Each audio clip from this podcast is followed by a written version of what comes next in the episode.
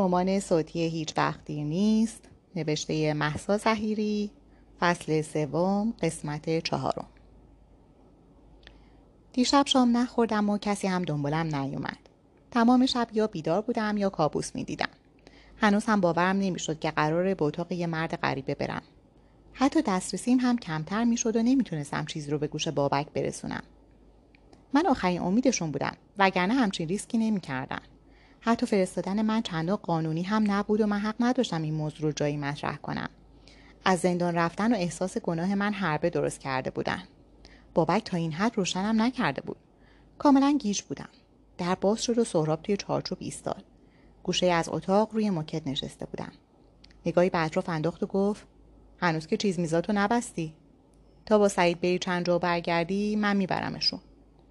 من جوابی ندادم و سهراب هم سعی نکرد لحن مسخره و پوزخندش رو جمع جور کنه. به این نتیجه رسیدم که بهتر عادی رفتار کنم. لباس هامو پوشیدم و یه چای تلخ خوردم. توی آشپزخونه فقط سهراب و سعید بودند و خوشبختانه چشمم به یاس نیفتاد خیلی مطیانه همراه سعید را افتادم. وسایل خصوصیم رو هم توی مشما گذاشتم و درش رو بستم. نمی‌تونستم با خودم ببرم شک می‌کردن. توی ماشین بیشتر از 20 دقیقه منتظر بودم که بگه عینک رو بردار اما نگفت. این بار بیشتر از قبل طول کشیده بود. ترس برم داشت و گفتم کجا داری میری؟ عینک رو بر ندارم. بردار.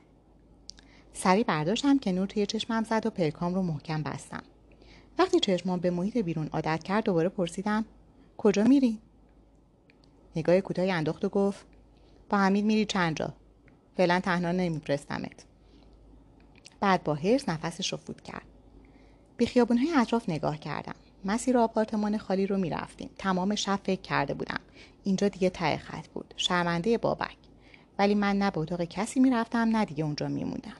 شاهین یه بار به سمتم شلیک کرده بود. از کجا معلوم که باز این کار رو نمی‌کرد؟ البته این بار با اسلحه پر. سعید هم که خیلی واضح از من بدش میومد اون زیرزمینی که واقعا برام خطرناک بود. دوباره توی فریها چشم چرخوندم. به تایمر چراغ قرمز چهارراه روبرومون نگاه کردم. به شلوغی خیابون به دستگیره در. تصمیمم رو گرفته بودم. نفس عمیقی کشیدم و بلافاصله بعد از اینکه ماشین رو متوقف کرد دکمه باز شدن در رو زدم و دستگیره کشیدم. در باز شد و بیرون پریدم. قافل گیرش کرده بودم. صدای فش دادنش از پشت سر به گوشم می‌رسید. با قدم های تون از لابلای ماشین ها به طرف پیاده رو رفتم. می‌دونستم اصلا تصورش رو هم نمی‌کرد. چند تا ماشین بوق زدن چون چراغ سبز شده بود. هم توی ماشین جنس بود هم توی کیف من. می‌دونستم سعید ریس نمی‌کنه و دنبالم نمیاد. ول کردن ماشین موقع سبز شدن چراغ خیلی جلب توجه می‌کرد. تند حرکت می‌کردم حتی پشت سرم رو نگاه نمی‌کردم. بی توجه به صورتهای متعجب آدم ها داخل کوچه پیچیدم و وقتی اوضاع رو مرتب دیدم سرعتم رو بیشتر و بیشتر کردم. اینطوری کوچه به نفس نفس افتاده بودم. سم رو برگردوندم. کسی دنبالم نبود. بی هدف وارد کوچه دیگه ای شدم. اصلا نمی‌دونستم بعد کجا برم. روی پله یک از خونه ها نشستم و مشغول گشتن کیف شدم. چیزی پیدا نکردم. در عوض میکروفون و دستگاهش رو کندم و داخلش انداختم. پولها رو برداشتم و کیف رو همونجا بین آشغال ها ول کردم. تمام مدارکم توی اون زیر زمین بود. همه از خونه ساناز آورده بودن. اما حاضر نبودم حتی برای مدارک برگردم. هنوز مشغول دویدن توی خیابونها و دور شدن بودم. می‌دونستم اگه بخوان می‌تونم پیدام کنم. فقط بی هدف میدویدم. این بار طبق غریزه عمل کرده بودم. بابک گفته بود که باید خودم رو به کلانتری یا گشت برسونم. اما بعد چی؟ من یه معامله باشون کرده بودم یه قولی داده بودم. اگر از من حمایت نمی‌کردن چی؟ اینجا ایران بود و من مجرم با یه پرونده راکت. من چطوری حرفم رو درباره پابوش ثابت می‌کردم؟ یه بار وکیلم سر کرده بود و نتونسته بود. اگر اون روزها از یاس و پچ هایی که درباره گشتنش درباره من پخش شده بود حرفی به میون نیاورده بودم قاضی تا همینجا هم کوتاه نمیومد که به اون بخش پرونده کاور بکشه. به علاوه این موقعیت خطر جانی نبود. فقط ترس و احساس بد خودم من رو به اینجا کشیده بود. این کافی بود که به کلانتری برم؟ هزار جور فکر و خیال به مغزم می‌رسید و هر لحظه از کارم پشیمونتر می شدم. ایستادم و دست روی پیشونیم گذاشتم. داغ بود. هوا گرم بود. نمی‌دونستم چی کار کنم. اگه به خانوادم آسیبی میرسوندن نفسم بند اومد. یاس قادری نبود که چیزی مانعش بشه. هنوز میدویدم و آبرها با نگاه های متعجب و کنجکاو رد می شدن. از یه نفر پرسیدم خانم اینجا کجاست؟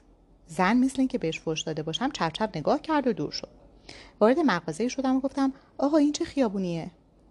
موقعی دویدن حواسم به تابلوها نبود. مرد با دهن باز نگاه می‌کرد. آخر هم جواب نداد. بیرون رفتم و خودم رو به آیه آژانس رسوندم. باید هر چه زودتر به خونه سر می‌زدم. باید بهشون خبر می‌دادم. باید بهشون می‌گفتم مواظب باشن. حتما وحید هنوز سربازی بود. می‌تونستم زنگ بزنم اما بعد چی؟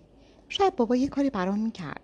مرد پشت میز با شک به حال پریشونم نگاه کرد و وقتی آدرس خونه رو دادم گفت دوره الان ماشین می‌خواین بله دو برابر میدم فقط سریع. حالا نگرانتر شده بود. گفت مسئله پول نیست کسی نیست. با ناامیدی نگاهش کردم. بلند شد و به بیرون از مغازه نگاهی انداخت. برگشت و گفت حالتون خوبه؟ نه. بشینین اینجا الان یه ماشین می‌رسه. سر تکون دادم. مثلا می‌خواست آرومم کنه اما من با این کارا آروم نمی‌شدم. بعد از چند دقیقه قدم زدن تو فضای کوچیک آژانس بالاخره یکی از راننده ها برگشت. وقتی بعد از سی دقیقه سر کوچه پیاده شدم دوباره به تصمیمم شک کرده بودم. اولین جایی که دنبال من میگشتن همینجا بود. اما از طرفی هم حس می‌زدن که از اینجا دور بمونم. نگاهی به اطراف انداختم. محله مثل همیشه بی سر صدا بود. نمی‌دونستم تصمیم منطقی چیه چون خودم دقیقا وسط ماجرا بودم. داشتم از هوشی که همیشه بهش افتخار می‌کردم ناامید می‌شدم. به سمت خونه حرکت کردم. دلم می‌خواست برم. شاید کسی یه راهی جلو میذاشت و توی تصمیمم کمکم می‌کرد. شاید اگر برای آخرین بار هم بود دلم می‌خواست با خانواده خدافزی کنم. به سرتر کوچه نگاه کردم و خواستم زنگ بزنم اما پشیمون شدم. باید چی می‌گفتم؟ تا حالا کجا بودم؟ کسی حرفم رو باور نمی‌کرد. قضیه پلیس هم باید مخفی ممون مخصوصا بابک. قرار بود بعد از تموم شدن کار خودش با بابا صحبت کنه. اومده بودم که دوباره آرامششون رو به هم بریزم. دستم رو از جلوی زنگ پایین آوردم و خواستم برگردم که در باز شد. حیات پایین تر از در بود. بابا روی پله پایین در ایستاده بود و با بهت نگاهم می‌کرد. دلم براش پر کشید. حتی نمی‌دونستم داره درباره من چی فکر می‌کنه. همینطوری بهم خیره بود. دلش برام تنگ نشده بود. هیچ حرکتی ازم بر نمیومد وقتی جلو اومد و محکم بغلم کرد نتونستم جلوی کری کردنم رو بگیرم. وقتی عقب رفتم بابا هم صورتش خیس شده بود. من رو داخل کشید و در رو بست. اصلا نمی‌تونستم حرف بزنم فقط نگاهش کردم. چطور به خودم اجازه داده بودم با اومدنم جون همهشون رو به خطر بندازم؟ چرا اومده بودم ممکن بود هر اتفاقی بیفته. من باید می‌رفتم. باید می‌رفتم. ولی کجا؟ بابا صورتم رو بین دستاش گرفت و گفت کجا بودی وفا؟ همه جا دنبالت گشتیم. اون شماره که باش زنگ می‌زدی قطع شد. می‌دونم. با با دوستان بودم. اخ کرد و گفت کدوم دوستا؟ بابا چی شده؟ بیا تو الان مادرت میاد. زنگ می‌زنیم بچه هم بیان. به وعیدم میگم مرخصی بگیره بیا تو. دستم رو گرفت و به سمت خونه کشید. تازه متوجه دست چپم شد و با نگرانی گفت دست چی شده؟ دوباره گریه کردم و گفتم هیچی. چی شده؟ بابا من باید برم. چرا اومده بودم؟ لعنتی چرا اومده بودم؟ گیج نگاهم کرد و بلند گفت یعنی چی؟ بیا تو ببینم. صورتم رو پاک کردم و ازش فاصله گرفتم. دارم میرم. کجا؟ شهرستان. داد زد بیخود کردی؟ بابا هیچ وقت حرف بعدی بهمون نمی‌زد. گریم بیشتر شد و گفتم بابا یه سری دنبال منن. کیا؟ چرا به پلیس نگفتی؟ چرا به من نگفتی؟ مراقب خودتون باشین. به ویدا و وحید هم بگین. تو رو خدا مراقب باشین. بابا کاملا تو بهت بود. باز چشمها و صورتم رو با دست پاک کردم و با گریه گفتم من باید برم. وفا. عقب عقب رفتم که به در خوردم. بابا مچم رو گرفت و با التماس گفت کجا داری میری؟ اینجا چه خبره؟ هیچی. باز دستم رو کشید و گفت نه ترس خونه رو میفروشم. میفرستمت خارج.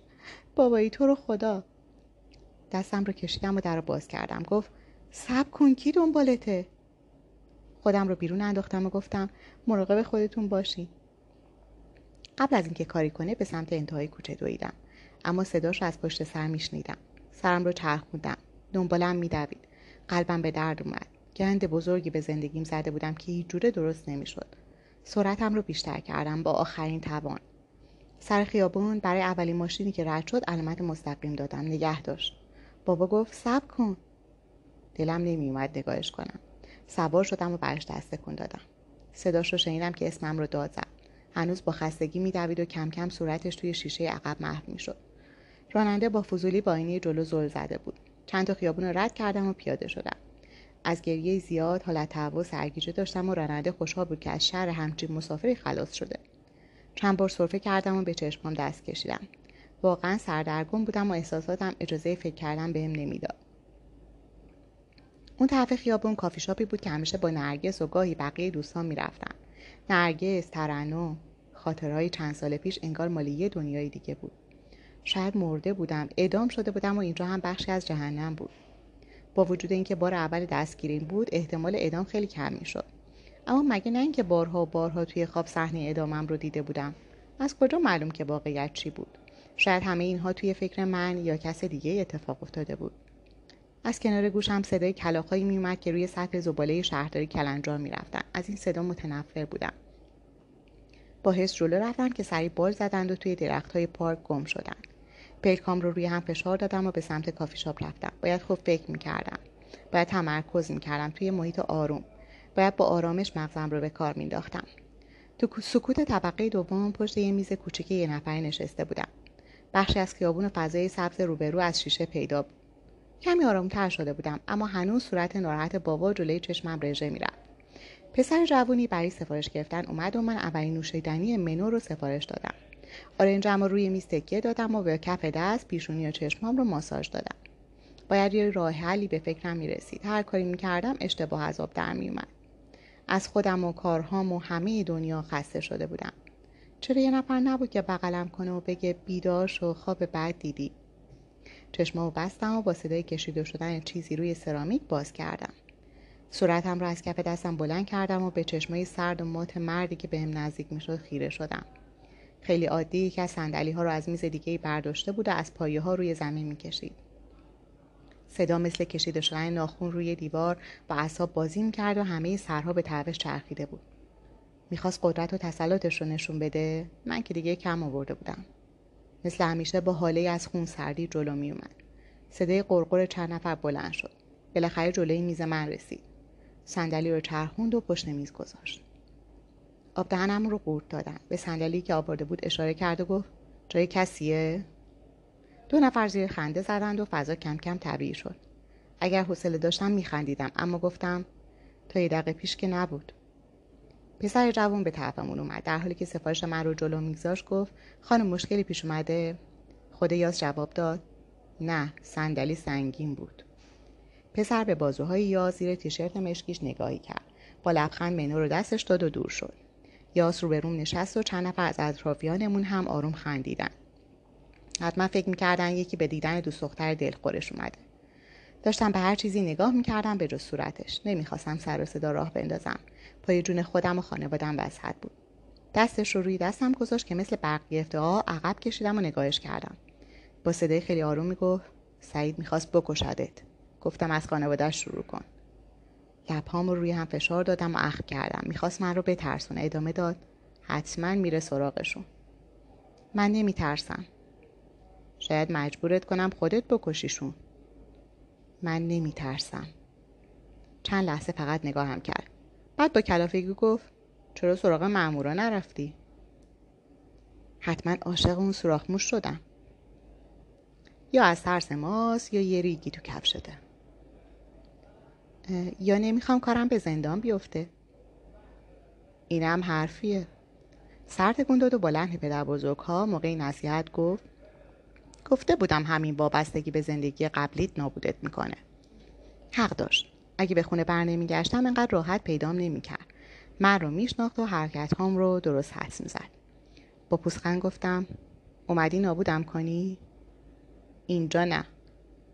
از جیبش دسته پول بیرون آورد و بدون اشاره مردن روی میز گذاشت. به سمت در اشاره کرد و جوری نگاه کرد که هیچ حرکتی غیر از به طرف در رفتن نمی‌تونستم انجام بدم. با هم سوار ماشین شدیم و سهراب بی هیچ حرفی حرکت کرد. سکوتمون سنگین شده بود و یا ساعدم رو محکم توی دستش نگه داشته بود. دیگه چیزی برام مهم نبود. دستم رو عقب کشیدم و گفتم نترس نمی‌خوام فرار کنم. سهراب با صدای تلخی گفت یه لطفی در حق همه دنیا بکن و دهنت رو ببند. فشار دست یاس بیشتر شد و من دیگه واکنشی نشون ندادم. هر جا می‌رفتم دوباره سر جای اولم برمیگشتم. موقعی بیرون رفتن از آسانسور توی لابی گفتم من به چه دردت می‌خورم اگه بهم اعتماد نداری؟ سهراب به جاش جواب داد خیلی اطلاعات داری. یا باید کارتو درست انجام بدی یا بمیری که ظاهرا حرفش رو ناتمام گذاشت و به یاس نگاه کرد. گفتم من کارم رو درست انجام میدم. هر کاری گفتین فکر کردم عضوی از شما. حالا که به همچین جایی هم راضی شدم شما مدام گیر میدی. من گیج شدم خسته شدم. اصلا لازم نبود تلاشی کنم تا باور کنن گیج شدم. تمام اعضای بدنم نشون می‌داد. سهراب شونه بالا انداخت و به سمت اتاقش رفت. خبری از شاهین و سعید نبود. به طرف در اتاقم رفتم که یاس گفت وسایل تو جابجا کردن. برگشتم و دیدم که در اتاقش رو باز کرده. صورتش خالی از هر احساسی بود. پوزخندی به زندگیم زدم و حرکت کردم. من یاد گرفته بودم که خودم رو با شرایط وقف بدم. کار امروزم به جایی نرسید ولی حداقل یه حرکتی بود. حداقل خودم رو خالی کرده بودم. از کنارش رد شدم. به هر حال اینجا یاس تنها کسی بود که دنبال مرگ من نبود. وقتی در رو بست و چفتش رو انداخت دوباره دلشور سراغم اومد. حتی نمی‌تونستم نگاهش کنم.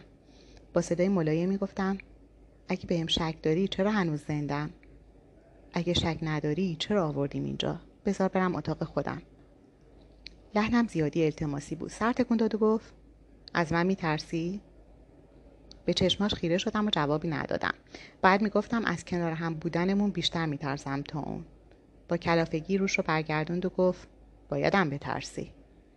در دوم رو هم باز کرد که من اون طرفش رو تا به حال ندیده بودم. گفتم سعید خانوادم دندونهاش رو روی هم فشار داد و بیاساله گفت کاری نمی‌کنه. با سر به داخل اشاره کرد و ادامه داد برو بخواب. توی یخچال همه چی هست. مردد بودم. سر جام ایستادم و حرکتی نکردم. با هرس داخل رو نشون داد و گفت قرار نیست کسی با من مخالفت کنه مخصوصا تو. وارد اتاق دوم شدم که سایز متوسطی داشت. جلوی در ایستاده بود. برعکس بقیه اتاقها و چیزی که فکر می‌کردم دیوارها رنگ آبی روشن داشت و اتاق پر از مبلمان و وسیله های مختلف بود. رو تختی تخت بزرگش از پارچه تهردار سرمهای دوخته شده بود. پارچه تهردار تعجب به سمتش برگشتم. داشتم به طرح گلها فکر می‌کردم که به شخصیتش نمیومد اما گفت من شبی دو ساعتم نمیخوابم. با حرفش یاد فقط یک تخت توی اتاق افتادم و خون زیر پوستم دوید. دوباره به سمتش نگاه کردم. رفته بود. در ورودی هم بسته شده بود.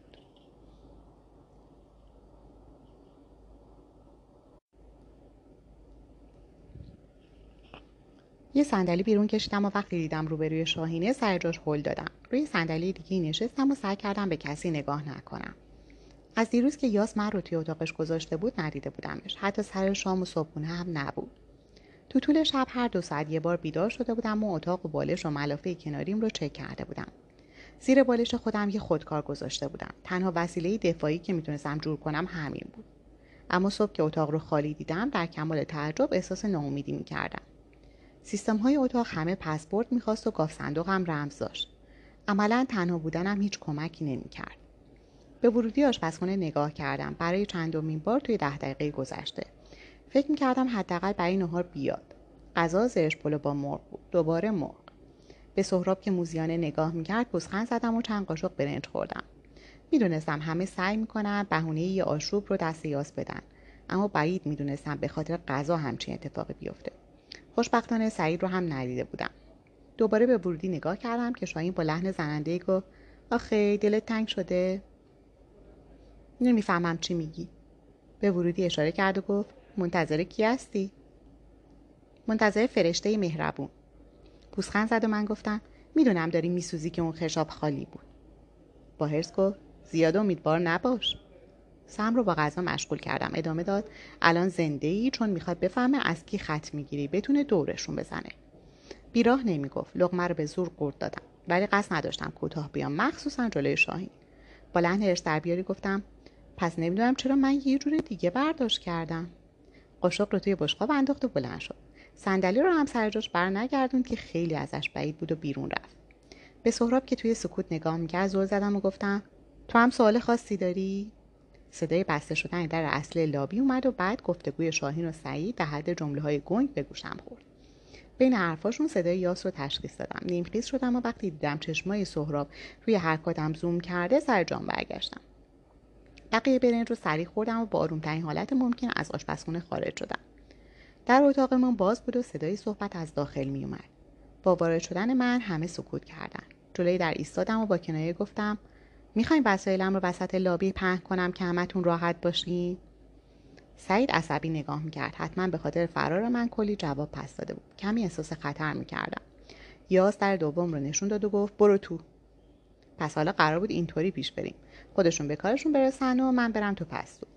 سعی کردم ناراحتیمو کنترل کنم و گفتم یه روزه که قیبت زده حالا هم من فضولی نکنم؟ من نگفتم فضولی نکن گفتم سعید وسط حرفش داد زد. جمعش کنیم بابا. یاس بلندتر داد زد. حد خودتو بدون سعید. سعید تو هم نازکشی تو ببر یه جای دیگه. یاس من هر کاری بخوام می‌کنم. سعید اینجا محل کاره. من. اینجا اتاق منه. آقایون اگه یادتون باشه. سعید تو خفه. من. درست حرف بزن. شاهین یه زمانی اینجا قانون داشت. یاس. قانونهای من. از صدای بلند و تاکیدش روی من همه ساکت شدیم. دوباره بلند گفت هر وقت بخوام عوضشون می‌کنم. اصلا انتظار نداشتم ولی سعید با عصبانیت وحشیانه دوباره شروع کرد. آره اینطوریه. حالا که به خودت رسید. یاس. تو پای زن میاد وسط رشی می‌گیری. من چیزی رو قاطی کار نمی‌کنم. شاهین. هی هی. علکی دعوا را افتاده بود. منظور من این بود که باید توی کاراشون نظر بدم که این مخفی کاری مسخره رو تموم کنن. نمی‌خواستم تنش ایجاد کنم. سهراب هم وارد اتاق شد و گفت چه خبره؟ فش دادنشون بالا گرفته بود. من بعضی از کلمه ها رو تا به حال نشده بودم و دقیق نمی‌دونستم چه معنایی میده. خیلی از حرفاشون هم انقدر حال به هم زن بود که اصلا دلم نمی‌خواست بدونم. شاهین با چشمای عصبانی به من زل زده بود. شونه بالا انداختم. به من چه؟ هر جمله‌ای که رد و بدل می‌شد آتیش رو تندتر می‌کرد. ناگهان سعید دو قدم جلو برداشت و یقه یاس رو گرفت. هیچ وقت ندیده بودم که مرزهای احترامشون رو کنار بزنن. ترسیده بودم. شاهین مشغول آروم کردنشون بود و یاس هر چیزی که جلوی زبونش میومد داد می‌زد. سهراب سعید رو عقب می‌کشید ولی من تمام حواسم به صورت عصبانی یاس بود که ممکن بود هر لحظه سکته کنه. داد زدم بس کنی. خودم هم توی اون کشمکش صدام رو نشنیدم. جلوتر رفتم و گفتم بس دیگه یاس بس کن. سهراب بالاخره سعید رو جدا کرد و شاهین یاس رو عقب کشید. هر دو وضعیت به هم ای داشتن و نفس نفس می‌زدن. ولی نگاه طوفانی یاس قابل توصیف نبود. دو تا از دکمهاش کنده شده بود که تضاد پوست سفیدش رو با پیرهن تیرش بیشتر نشون می‌داد.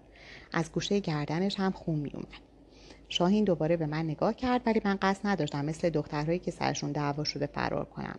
کاملا واضح بود که درگیری علت قدیمی داره. بعد از چند ثانیه یاس به شدت بازوش رو از دستهای شاهین بیرون کشید و بلند زد گمشین بیرون. مثل اینکه حرف آخر رو زده باشه سهراب سعید رو به سمت در هول داد. با هم بیرون رفتن. سعید تا آخرین لحظه ناراضی نگاه می‌کرد و روی قطرهای خونی که از بینیش اومده بود دست می‌کشید. یاز به یقه آویزون لباس چنگ انداخت و دوباره با حالت عصبی متزلزل داد زد. همه. روی کاناپه ولو شد. پیکاش رو بست و شقیقش رو فشار داد. شاهی نفسش رو پود کرد و گفت تو دهنه با ناراحتی لگتی به میز جلوی کاناپه زد و باز به من چپ چپ نگاه کرد. بعد در حالی که کش موهاش رو باز می‌کرد بیرون رفت. نزدیکتر رفتم و جلوی کاناپه زانو زدم. هنوز خرش گردنش خونی بود. دستمالی از جیب شلوارم بیرون آوردم و روی گردنش گذاشتم که سریع از جا پرید و پلکاش رو باز کرد. با گیجی به من خیره شد و گفت مگه نگفتم همه کری؟ داره خون میاد. دستمال رو از دستم کشید و روی زمین پرد کرد. صورتش دوباره عصبانی شده بود. هر دو دستش رو بین ماش کشید و گفت برو بیرون. نمی‌خواستم اینجوری تنهاش بذارم. دست سالمم رو روی چونش گذاشتم گفتم آروم باش. موهای کوتاهش رو لای انگشتاش نگه داشته بود و می‌کشید. تا حالا توی همچین حالتی ندیده بودمش. پوست صورتش تیره شده بود و انگار واقعا نمی‌تونست نفس بکشه. آرنجهاش رو روی زانوهاش گذاشت و خم شد. زیر لب چیزی می‌گفت. دستم رو روی شونه و کتفش حرکت دادم و گفتم چی شده آروم؟ تموم شد. انقدر رقت انگیز بود که دلم می‌خواست بغلش کنم ولی نباید چنین حماقتی می‌کردم. ممکن بود جور دیگه برداشت کنه. صورتم رو پایین بردم که چشماش رو ببینم. وقتی نگاه غمگینش توی چشمام نشست دستم از حرکت ایستاد. چرا یهو اینطوری شده بود؟ حالش بد بود؟ باید تنهاش میذاشتم؟ خواستم حرفی بزنم که درست نشست. سریع خودم رو عقب کشیدم. نگاهش رو به اطراف چرخوند. ظاهرا دوباره داشت همون آدم سابق می‌شد. روی صورتش دست کشید و با هرس پلکاش رو بست. بعد بازوم رو گرفت و بلندم کرد. به سمت در حرکتم داد و بلند دلقی گفت مگه نمیگم برو؟ اینجا اتاق منم هست. در باز کرد و منو بیرون انداخت که به دیوار راهروی باریک خوردم. بی توجه به صورت ناراحت من در و بست. سرم رو چرخوندم جلوی سه جفت چشم دیگه هم زایه شده بودم. تمام طول روز یا توی آشپزخونه بودم یا کاناپه لابی. آروم شده بوده هر بار کسی رد می‌شد یا پوزخند می‌زد یا تیکه مینداخت هرچی تو این مدت اعتبار جمع کرده بودم با این بیخانمانی از بین رفت. اگر وسیله هم لازم داشتم باید منت شاهی رو میکشیدم که از اتاق برام بیاره. سر شام فقط پنج دقیقه دیر کردم که با خاطر همون با دادی که یا سرم زد گرسنگی از خاطراتم محو شد. سعید هم با اینکه ازش دلخور بود ولی عادی رفتار می‌کرد و از این بیمحلی یاس نسبت به من لذت می‌برد. حتی موقع خواب کسی سراغم نیومد و مجبور شدم روی کاناپه لابی بدون بالش بخوابم که برعکس چیزی که انتظار داشتم راحت ترین خواب این مدتم بود. اگر می‌تونستم حالت صورت بابا رو فراموش کنم حتما احساس سبکی بیشتری هم می‌کردم. اما مگه می‌شد؟ با تکون شدید از خواب بیدار شدم. سعید با حوله دور گردن و لباس ورزشی همیشگیش بالای سرم ایستاده بود. دوباره با زانوش کاناپه رو هل داد و گفت خوب خوابیدی؟ کش نامرتب موهام رو باز کردم و گفتم بهتر از همیشه. با اینکه موهام تو دست و پا نباشه همیشه میبستم. سعید در حالی که به سمت آشپزخونه می‌رفت گفت حاضر شو می‌خوایم بریم. از جام بلند شدم. جلوی در اتاق یاس ایستادم و جوری که بشنوه داد زدم کدوم گوری حاضر شم؟ چند ثانیه بعد در باز شد و یاس بدون نگاهی به من بیرون رفت. در باز گذاشته بود. داخل رفتم و آماده شدم. لباسهام رو پوشیدم و بدون صبحونه توی لابی منتظر بودم هر بار که از اینجا بیرون می‌رفتم انگار از قفس آزاد می شدم. سعید با پیراهن و شلوار اتو کشیده و دستگاه میکروفون به سمتم اومد. وهم گفتم که این مسخره بازی ها تموم میشه؟ صدای یاس از پشت سرش گفت هر وقت تو آدم شدی.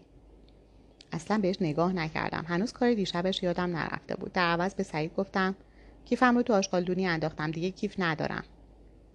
سعید با پوزخند به سمت یاس که به دیوار تکیه داده بود برگشت و گفت کیف می‌خواد یاس. بابا جونش براش می‌خره. خب به خاطر دیدن بابا کیف رو ول کرده بودم. سعید خندید. کارش با میکروفون تمام شده بود. با به سعید گفتم دو ماه دارم براتون جون می‌کنم. هم کیف می‌خوام هم لباس. چیزای دیگه هم می‌خوام. سعید دوباره خندید و گفت من شبیه بابا جونتم. من. همین دیروز واسه هم پارس می‌کردین؟ چی شد؟ یاس. به تو ربطی نداره. من. من با سعید بودم. به طرف در رفتم و منتظر شدم که سعید دنبالم بیاد. باز همون پروسه قبلی با عینک تکرار شد. با این تفاوت که دستها هم بسته بود و به سمت آپارتمان خالی نمی رفتیم. این بیخیاله سعید بعد از قاب گذاشتنش تو خیابون برام سوال شده بود. ظاهرا هر وقت یاس به من توجهی نشون می‌داد قاطی می‌کرد و در غیر این صورت مشکلی نداشت. حس می‌زدم که من رو یه تهدید برای کسب و کارشون می‌دونه. ماشین رو جلوی ساختمون کوچیکی نگه داشت که طبقه دوم و سومش مطب پزشک و آزمایشگاه بود. آزمایشگاه با هم وارد ساختمون شدیم و من گفتم سرطان گرفتی به سلامتی؟ به جلو هلم داد و گفت را برو. توی میکروفون گفتم این با من بد رفتاری می‌کنه. اینکه با دیوار حرف می‌زدم. از کنار چند نفر که مشغول صحبت بودن رد شدیم. طبقه اول خالی بود. طبقه دوم هم سالن انتظار نیمه پری داشت. طبقه سوم خلوت هست پایین بود. وارد سالن انتظار آزمایشگاه شدیم. دو نفر بودند و یک نفر قدم می‌زد. سعید گفت دفعه بعدی خودت تنها میای. به سمت خانومی که پشت یه میز بلند نشسته بود رفتیم با دیدن من و سعید گفت آزمایش قبل از عقل می‌خوای؟ من سعید گفتم نه. و سعید گفت با دکتر ایزدی کار داریم. از طرف خیریه آشیانه. خانم از پشت میز بلند شد روپوش سپید داشت. به طرف راهروی رفت و من گفتم ببین به چه روزی افتادم. دیگه منو با این جایی نفرست. سعید به هم چشقوره رفت و به مردم اشاره کرد که اون طرف سالن بودن. خانم با لبخند برگشت و گفت از اون طرف. و خودش سر جاش برگشت. سعید جلو افتاد و مشخص بود که قبلا اینجا اومده ولی احتمالا نه توی شیفت این خانم چون صورتش رو به جا نیاورده بود. وارد سالن اصلی آزمایشگاه شدیم. با یک نگاه می‌شد فهمید که زیاد مجهز نیست و فقط به درد بعضی آزمایش های ساده و محدود می‌خوره. مشغول قدم زدن بودیم که مردی از پشت قفسه بیرون اومد. بیشتر از 45 سال نداشت. روی من کرد که سعید گفت مشکلی نیست. مرد فقط سر تکون داد و همراه سعید دور شد. با میکروفون گفتم هر جو من رو فرستادی یه جو ادب سرشون نمی‌شد. بعد از چند دقیقه صحبت خصوصی که با قهر و ناز دکتر همراه بود سعید بلندتر رو به من گفت حواستو جمع کن طرف تو فقط دکتر ایزدیه فقط ایشون. البته دکتر ایزدی ظاهرا از این تغییر رویه دادن چندان راضی نبود و جوری به من نگاه می‌کرد که انگار ارث پدریش پیش من مونده. شاید از تازه کار بودن من میترسید. جلوتر اومدند و سعید آرومتر ادامه داد. چیزی که بهت میده رو می‌گیری و بلافاصله بیرون میری. معطل نمی‌کنی تابلو نمی‌کنی. یه سودی کافیه تا گفتم این تیزهوشا رو از کجا سوا کردی؟ سعید با تعجب گفت چی؟ با تو نبودم. مخاطبم اونی بود که باید میشنید. به قدم زدن ادامه دادم. یاد زمانی افتادم که توی آزمایشگاه کار می‌کردم. زیاد مرتبط با درسی که میخوندم نبود اما از هیچی بهتر بود. شن اجتماعی خوبی هم داشت. اون روزها چقدر باینده امیدوار بودم چقدر به خودم اعتماد داشتم. از نظر خودم هر کاری که من می‌کردم محال بود که غلط باشه. همه چیز قرار بود خوب پیش بره. به سمت دکتر دور زدم و بی مقدمه گفتم از شغل راضی هستی؟ چنان برام قیافه گرفت انگار ما همه تو جوب بزرگ شدیم. پوزخند زدم و گفتم ما که این کارا رو کنه کردیم رفت. رو به سعید پرسید خانم کی باشن؟ خودم گفتم یه نفر که ممکنه تو رو از نوح خوردن بندازه. از سعید پرسیدم بهشون گفتی مسادته از آب خوردن می‌سازم مرد کمی گیج شده بود. سعید دست روشونش گذاشت و گفت ولش کن. آدم یکی از بچه هاست حداقل حواسش جمع بود که جلو روم اون واژه رو نگه ازشون فاصله گرفتم باز آروم گفتم این اعتماد کوفتید که جلب شد منو بفرست اینجا هر گوساله واسم آدم شده. نگاهم روی دکتر بود که انگار هنوز توجیه نشده. از وقتی وارد گروهشون شده بودم هیچ کار خطایی نکرده بودم. چند تا خرید خرتوپرت و انحراف از مسیر بود که دیگه یه جورایی می‌دونستن عادت همه حتی موقع فرار فقط به خونه سر زده بودم. از کاری که بهم میسپردن نمیترسیدم و سوتی نمی‌دادم. خودم می‌خواستم که باشون بمونم. دیگه چی مونده بود که باعث شکشون باشه؟ من هم یه مجرم آزاد شده بودم یکی مثل خودشون. سعید با کیف مهندسیش که حالا حتما پر شده بود به طرفم اومد و گفت بزن بریم. وقتی با لبخند عجله خانم منشی رد شدیم سعید آروم گفت یکم نچسبه. تا خودم نشونت نمی‌دادم باور نمی‌کرد با مایی. به این زودی نمیرسیمت اینجا. فعلا فقط داریم آمادت می‌کنیم. که من بشم همه کاره خودتون سودش رو ببرین پس امنیت من چی؟ فقط به مردا زود شک می‌کنن. نمی‌خوایم عاقبتمون مثل قادری بشه اوکی؟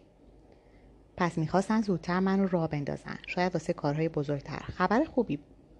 وسط پله نگاهش کردم و گفتم من آدم کیم؟ اخ کرد و گفت واسه من سوسه نه یا همینجا سرتون می‌برم و از جلوی ورودی طبقه دوم رد می شدیم که چشمم به دکتر مخاکستری افتاد که به کارهای من رسیدگیم کرد. اون هم من رو شناخته بود اما به روی خودش نیاورد. مکس کوتاهی کردم اما سرش رو برگردوند و داخل مطبش برگشت. سعی نکردم که اسمش رو از او تابلو بخونم. بعضی چیزها رو اگه ندونی بهتره. می‌دونستم که جونم رو نجات داد و قصد لو دادنش رو نداشتم. برای بابک چه فرقی می‌کرد؟ سعید دوباره هلم داد. راه افتادم و گفتم این همش منو هول میده. وقتی وارد ماشین شدیم دستامو بست. دوباره گفتم چرا بهش گفتی دستامو ببنده؟ استخونام همجوری هم با دست گلت آسیب دیده. سعید با قرقر راه افتاد و صدایی از تبلتش بلند شد. بازش کرده بعد از سی ثانیه گفت نوشته بهش بگو خفشه. دندونهام رو فشار دادم و تا آخر مسیر حتی با خود سعید هم حرفی نزدم. از بیاعتنایی کردنش مخصوصا جلوی بقیه ناراحت می شدم اصلا چرا گوش می‌داد؟ بیکار بود؟ حتی به سعید هم اعتماد نداشت؟ به جای دیگه هم سر زدیم اما زیاد طول نکشید. جلوی اولین پاساژی که تو مسیر دیدیم پیاده شدیم. اولین کیفی که دیدیم خریدم. چرم مشکی. سعید با بی‌حوصلگی گفت دیگه چی می‌خوای؟ نمی‌خواستم مثل وبال ها بهم نگاه کنن. لباس ندیدم نبودم. اصلا عادت به روزی رنگ پوشیدن هم نداشتم. گفتم هیچی. و به سمت خروجی پاساژ راه افتادم. وقتی وارد زیر زمین شدیم یه راست به سمت اتاقش رفتم. با وارد شدن من و سعید دوباره شاهین حرفش را قطع کرد. سهراب نبود.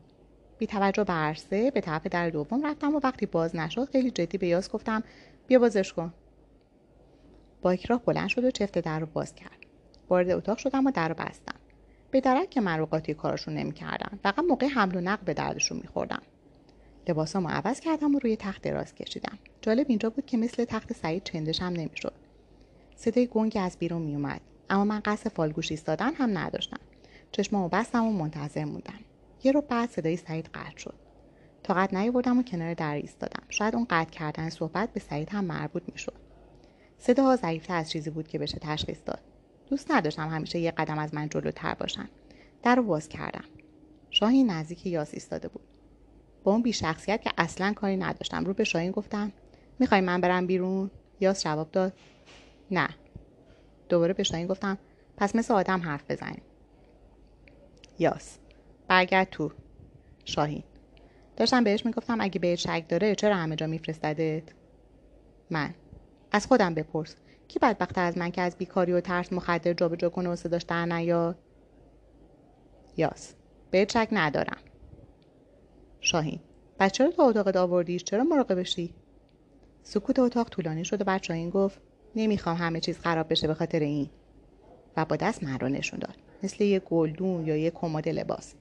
به طرف در اتاق رفت. دم در چرخید و با تأسف سر داد. با صدای آرومی گفت بهتری لاقل مراقب سعید باشی.